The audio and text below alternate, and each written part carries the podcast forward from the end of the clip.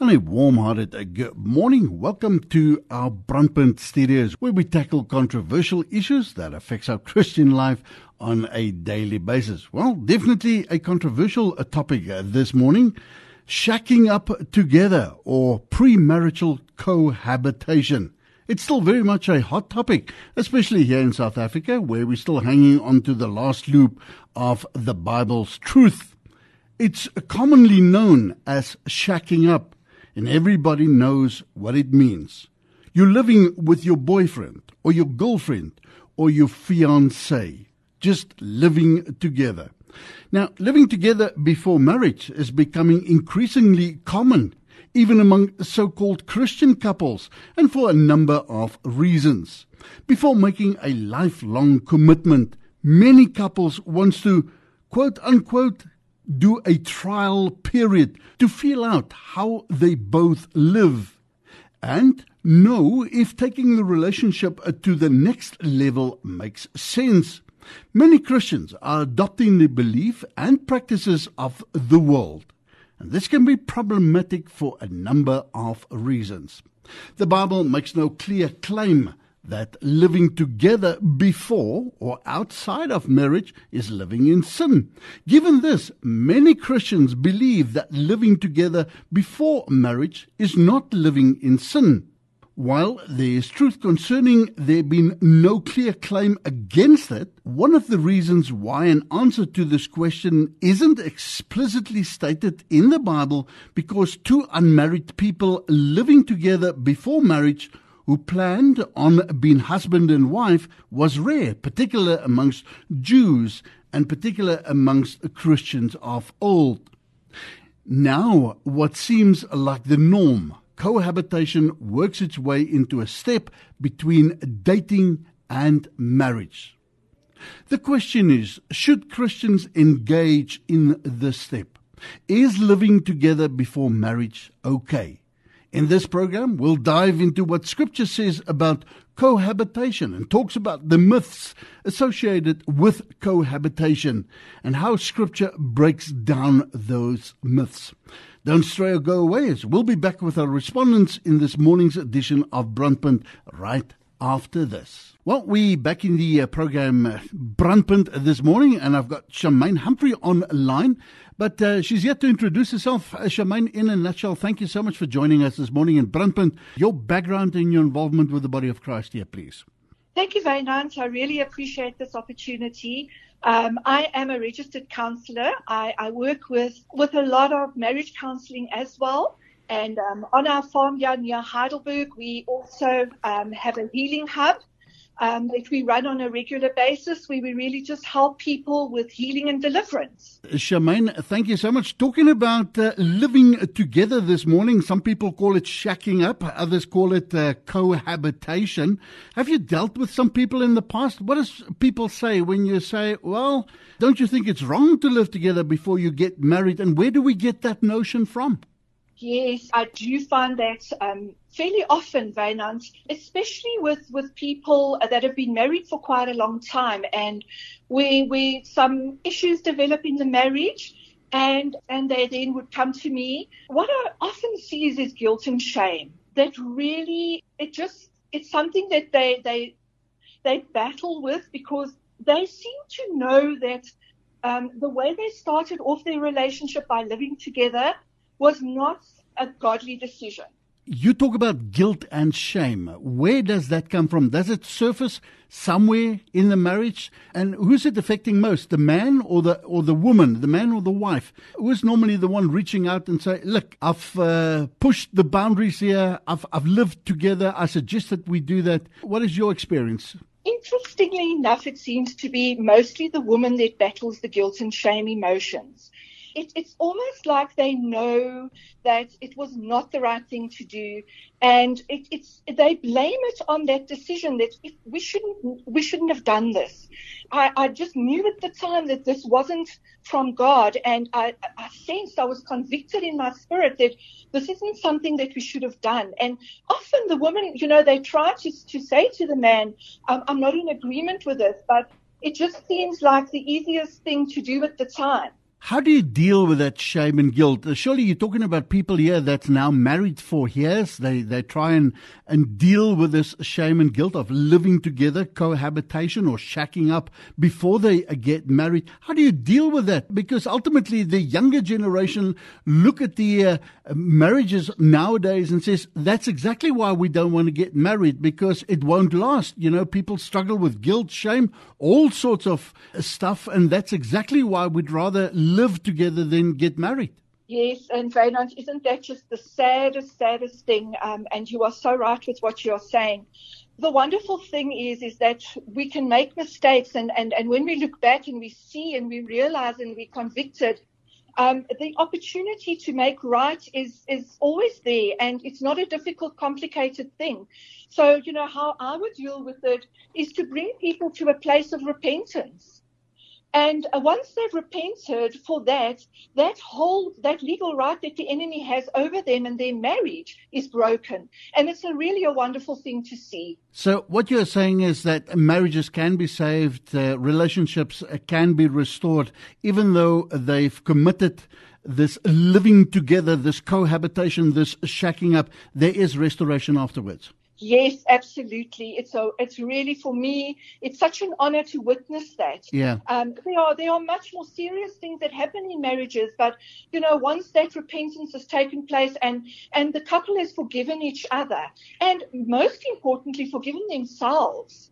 Um, you, I really see how they are set free yeah. and how marriage can be saved because of that. Charmaine, is is it a sin to sleep together before marriage? It most definitely is. Um, that is what the Word of God tells me, Wynand, very, very clearly. Um, you know, we, we call it fornication, and yes, the um, the definition of fornication is is literally, basically, sleeping together or, or, or, sleeping with anybody outside of marriage. We, we assume that we're talking to Christian couples here. What sort of a example do we set have you ever had the uh, the experience where somebody says, "Well, we're not sleeping together; we're just living together"? But what sort of example are we setting? And somebody once said, "There's always somebody watching. There's always somebody listening." What sort of example do we set as a Christian couple if we live together without being married? What is your advice? Wynand, you know, this is this is unfortunately it's happening a lot. Um, we're all aware of it. I, I sometimes have young couples um, that that come to me with counselling, and, and I would ask that question very directly: Are you sleeping together, um, or, or, or once again, are you living together? And sometimes they'd say to me, We're living together, but we are not sleeping together. We definitely aren't sleeping together. Now, you know, we we can um, we can give them the benefit of the doubt, but let's just be honest with, with with this whole thing. Um, firstly, the temptation that you're putting yourself into. Um, you know, we we human. We know that, that sexual sin is is is the one sin that the, the Word of God says that we are to flee from. And I do believe that God, as, as as our Father, He has a very valid reason for saying that to us. Um, so yes, living together and, and, and, and perhaps not sleeping together, um, that wouldn't be sin if that is the case. But I truly don't know how that would be possible for two people that, that would be saying that they love each other. It's just what the hormones do. We know that. Yeah. Um, so yes, and then you know you ask, um, what message does that send out? I would be concerned that it would be sending out a message um, to others that could possibly cause our brother to stumble. And um, you know, it, it's it's it's quite a a dangerous thing to be doing. I want to address the myths of uh, cohabiting, shacking up, living together. Just touch on one or two of them. Somebody once said, well, living together before marriage ensures a happier married life afterwards. Any truth in that? I don't believe that is true. That is definitely not what I see in the counseling office. And um, from what I understand, statistics also say that um, there is more or less a 33% chance of your marriage failing if you have lived together before marriage. A 33% chance of, of yes. marriage failure? Yes. What about somebody that says, well, it's, it's a cheaper option at the moment. We can't afford to get married. I've been told that's another myth. But what do you say to people who say, well, we can't afford to get married right now, hence we're living together and, you know, just making sure whether we're suitable for each other as well, but it makes financial sense as well. What do you say to somebody like that? Um, yeah, I hear what you're saying. You know, Vainans, what I observe is that uh, this this generation, especially of, of young people, um, they're really battling the um, the waiting process, the delayed gratification. It's all about instant gratification. I want the house, I want the car, I want the best furniture, I want all those things. And if I don't have that to give to my partner from the man's point of view, then um, then we're not ready to get married. You know, I, I was just reminded um, today of when my husband and I got married um, 37 years ago. We had a little fridge and a bed, and we were so happy. But that's not how the youth of today think, and that is what causes most of this problem is the pressure. And I feel for them. I truly feel for them because the peer pressure is huge. But that is what's what's sad is is the inability to just be patient and to wait for the right time, but also um, if you if you don't have all those things, it's still okay to get married and do without. Yeah, yeah.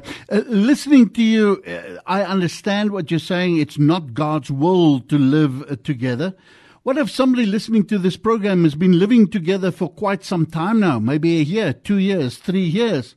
And want to do it God's way. How should I go the way forward? How should I take the road forward? What should I do right now? Listening to this program, listening to Charmaine Humphrey. What am I to do next? The wonderful thing, once again, is, is just how um, God's grace for us, you know, um, and when we realize and we have that conviction in our heart that what we are doing is wrong. And, and, and also what we are doing doesn't, um, it doesn't bring a blessing upon our lives. Uh, once we realize that and we've come to that true place of repentance where we truly feel saddened by what we are doing and that what we are doing is breaking God's heart, then it, it, it's just for us to confess that sin and to turn from it. That is what repentance means. Repentance means turning 180 degrees. What does that mean? Pack your bags? What does that mean? Pack your bags and move out of the flat, move out of the house? Absolutely, that would be my recommendation. And that is what I say to young people. You have to leave and you have to leave now. You've got to do the right thing. We're talking about young, the younger generation, but it's not necessarily just the young people after that. Many people got hurt through divorce and rather live together. You know, uh, the first marriage didn't work. The second marriage didn't work. Now I'd rather live together than getting into a marital relationship again. What would you say to that couple? That's ex- exactly what fear does to us. And you know, when our hearts have been broken, Wynand, that fear of trusting is one of the things that come in, and also the fear to give and receive love. So it, it, it's it's almost like a natural thing. Is is we just don't trust that another relationship's going to work. We don't trust the person because what if that person does that to me again? And the bottom line is that is that is fear. And you know the word says that God has not given us a spirit of fear. So um, in in that case, I would just say to that person, um, you really need to come before the Lord and to to repent for that fear in your life and to trust Him, to trust Him with what His Word says, and to do the right thing. You know, Vainans, um, God he looks at marriage as, as a holy, holy covenant. And it is, that's what it is. It's a covenant between a man and a wife. And that is what he, he desires for us. I believe that, that he desires for us to be in a happy, fulfilling relationship. Um, I was also just reminded, you know, about um, just went going back to to my marriage and my my wedding day, and I remember the pastor saying when we exchanged rings, um, that the ring was a, a, a symbol of a threefold cord and it cannot easily be broken.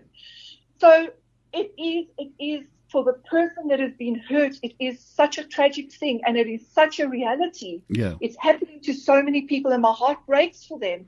But it is about trusting again. Yeah, but it's ultimately what everybody is looking for that happy and fulfilling life. That's why they living together, seeing if it's going to work out the next time. So I want to ask you this Does the rings make all the difference? Is there a change in the spiritual realm? Is there a change responsibility wise? Does the rings really make a difference?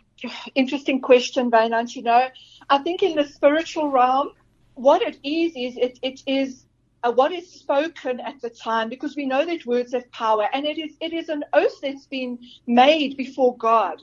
And the lovely thing about a ring is that it's something you can look at and be reminded of that oath you took on that day. So, you know, for, for me, I do think um, biblically, perhaps, you know, that, it, that, that it's not specifically said in the word that you, you have to have a ring. But I think it's a good and a beautiful thing because of the way it's done when the wedding, ta- when the actual marriage takes Yeah. place. So, your final advice to, irrespective of age, race, creed, or color, your final thoughts on living together, shacking up, cohabitation, your final word of advice to people listening to this program now. Don't you know we are we are living in the last of the last days, and um, the word says that Jesus is coming back for a bride without spot or blemish. So you know, I I just want to say firstly to people. Uh, do not be condemned by, by what you are hearing now, because condemnation doesn't come from the Lord. He doesn't He doesn't work with us like that. The Holy Spirit convicts us in a gentle and in a beautiful way. But if you are hearing the voice of the Holy Spirit saying to you, my child, this is not right what you are doing, then, you know, my advice would just be to make that decision and to the glory of your Father, because you will be rewarded for that decision and you will be blessed. The word also says, you know, be holy as I'm holy, and, and, and we cannot be like the world.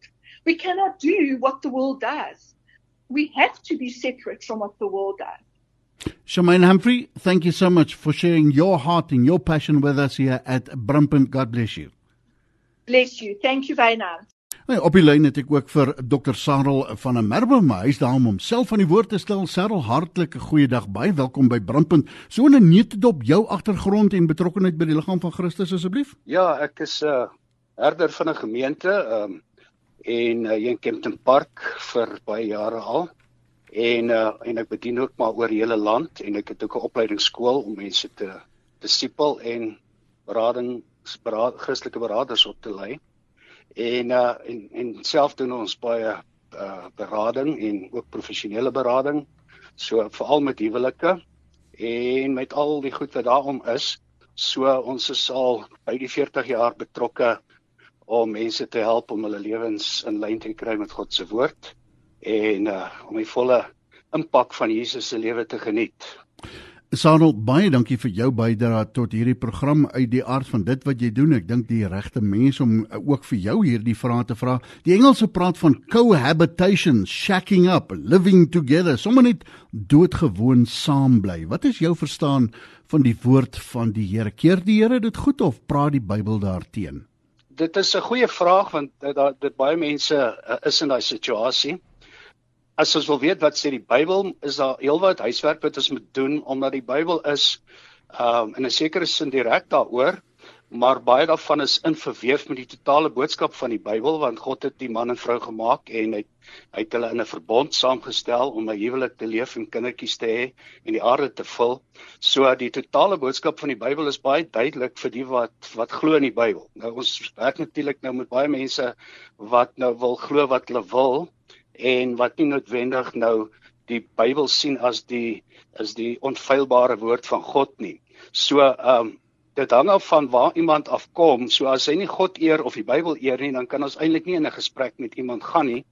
Maar as iemand regtig wil weet wat sê God daaroor, daar is ongelukkig nie verskriklik baie skrifte hieroor nie, behalwe dat ons die totale boodskap van die Bybel ehm um, wil uh volg. So jy weet een plek waar Jesus nou praat met die met die uh, Samaritaanse vrou uh, waar hy vas sê die man wat jy by bly is nie jou man nie.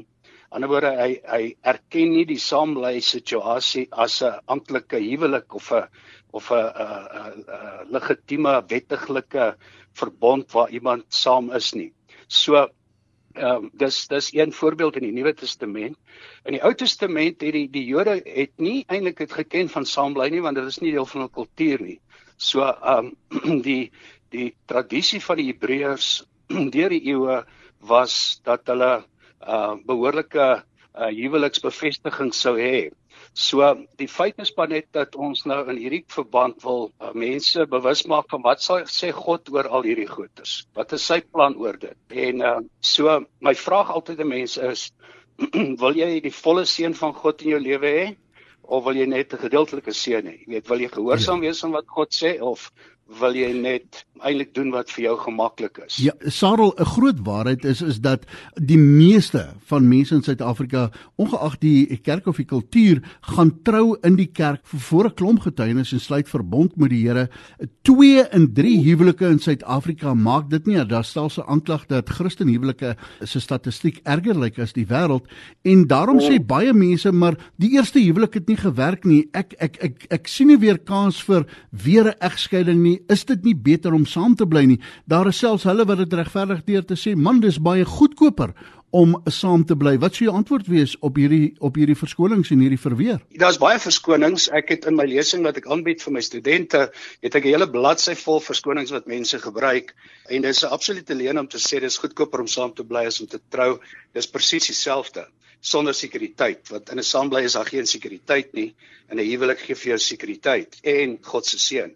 So daar's baie goed wat mense gebruik as verskonings en as jy na die detail van dit gaan kyk en jy sien is vals, dit die grond nie, dis nie deur God erken nie. Dis absolute ongehoorsaamheid teenoor wat God se plan vir jou lewe is. So die mens, meeste mense maak hierdie besluit uit hulle gebrokenheid, uit hulle pyn, uit hulle ontvlugting uit baie is net eenvoudig lui of nalatig om te doen wat God wil sê.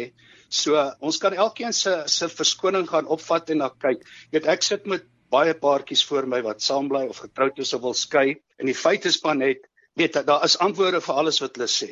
Meeste ouens is in pyn, hulle wil nie dadelik trou nie of hulle het nie geld nou nie en man dit kos nie geld om te trou nie. Ek sê vir jou trou vir met vir niks geld nie. Daar is absoluut nie, weet ek sit met jong paartjies wat wat uh, al lank al ryp is vir trou en sê hulle kan nie trou nie want want hulle hulle het nog nie geld of nog nie dit of dat nie. Ja, dan verduidelik ek vir hulle hoe eenvoudig is dit om te trou en hoe ekonomies is dit eintlik om te trou en om deur God geseën te wees. Wat sou jy sê vir hom wat sê dis net 'n tydelike oplossing? Ek gaan haar trou. Hierdie is net 'n tydelike oplossing op die oomblik. Vir iemand wat nou saam bly en sê maar waarheen moet ek gaan? Wat moet ek nou doen as ek reg wil leef ja. voor die Here? Natuurlik wil ek luister, weet na iemand se situasie. Party mense is in 'n krisis, hulle huis verloor, uh, weet vir watter rede of hulle of hulle inkomste verloor en uh en die feit is net ons wil luister na wat mense sê en so mense is nie onsensitief oor hulle situasie nie, maar dan wil ek wil weet maar as jy tydelik wil saam bly, gaan julle nou seks ook hê? Jy weet of gaan julle net saam bly en uithou totdat ons kan trou? Jy weet Paulus sê as uh, in 1 Korintiërs 7 hy sê as ons seksueel uh, aangetrokke voel tot mekaar en wat enige gesonde paartjie behoort te hê, sê hy trou. So die opdrag is trou. Jy weet, um en en dis hoekom ons trou, dis om seksueel die lewe te geniet. Nou vir iemand wat dan, jy weet, wil die voorreg van 'n huwelik hê sonder die kommitment, want dis wat saambly is. Ek wil al die voorregte hê, maar ek wil nie die kommitment doen nie. Dit is dis onaanvaarbaar en dit sê iets van jou karakter dat jy nie bereid is om 'n kommitment te maak soos wat God verwag ons moet een maak. Dink jy ook ons dra 'n 'n swak voorbeeld uit aan die wêreld wat sê maar kyk daai twee bly saam. Hulle is 'n kerkgangers, hulle sê hulle is Christene maar hulle bly saam en tog is die verweer nee ons verkeer nie intiem nie, maar dit wat agter die toe deur gebeur sien die wêreld nie. Dink jy is 'n swak voorbeeld vir die wêreld? Wynand, jy sal saamstem met my. Ek glo dat paartjies wat saam bly en sou beweer dat hulle nie seksueel verkeer nie. 99% van hulle jok, jy weet, dis 'n plain leuen. Daar bestaan nie so iets soos twee mense wat wat uh, uh wil trou of wat lief is vir mekaar. Uh seks is die primêre aangetrokkenheid tussen twee mense. Dis die chemiese samestelling, dis wat God gegee het. So as jy nou die houding het van o, oh, ons bly net saam, ons doen nou niks nie. Uh Meeste van daai ouens gaan jok behalwe die ouens wat een of ander fisiologiese disfunksie het. Maar die die feit is net dat ons wil hierdie ouens help om voor God gehoorsaam te wees. En en as iemand nou voor my sit en hy sê ek sit ek hierdie week gesit met iemand verlede week 'n paartjie wat saam bly en hulle wil graag trou, uh, maar nou wag hulle vir 'n beter datum en 'n beter geleentheid en beter dit en dat.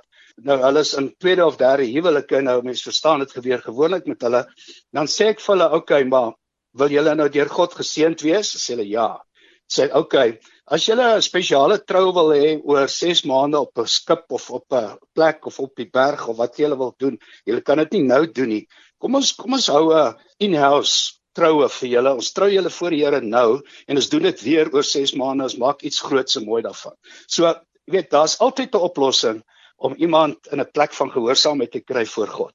So jou verstaan daarvan, jou verstaan van die skrifte, jou verstaan van die wil van die Here, saam bly is teen die wil van God. Ja, dit pas nie in God se plan nie, want dit is dit geen kommitment nie, jy weet, of dis nie 'n kommitment voor God want dis wat die huwelik nog altyd was. Jy weet die hele tradisionele opbou daarvan en wat ons as Christene sien. Nou natuurlik baie kerke of Christene of leiers of teoloë probeer die reëls buig om om dit vir die wêreld makliker te maak en dit sal ons maar altyd hê. So daar gaan 'n teoloë wees wat nou nie met my saamstem nie want hulle wil hulle wil die wêreld akkommodeer en sê okay, is alright, sit maar in die kerk, jy kan saam bly. Ek het ouens in my gemeente wat saam bly maar ek ek's besig om te werk met hulle en hulle wil graag die ding regstel so gou as moontlik. So da, ons is dis 'n proses. So jy weet God kom skop ons nie uit of slaan ons of straf ons omdat ons nou in 'n verkeerde plek is nie. Hy kom vat my hand en hy sê kom ons werk hierdie ding uit sodat jy by 'n plek kom van gehoorsaamheid. En en dit is maklik. So sê Dr. Sarel van der Merwe wat met ons sy hart deel staan in die hoof van 'n gemeente. Um, nou ja, Sarel, baie dankie dat jy vanoggend ook so openlik oor hierdie baie netelige saak gesels het met ons. Jy is baie welkom.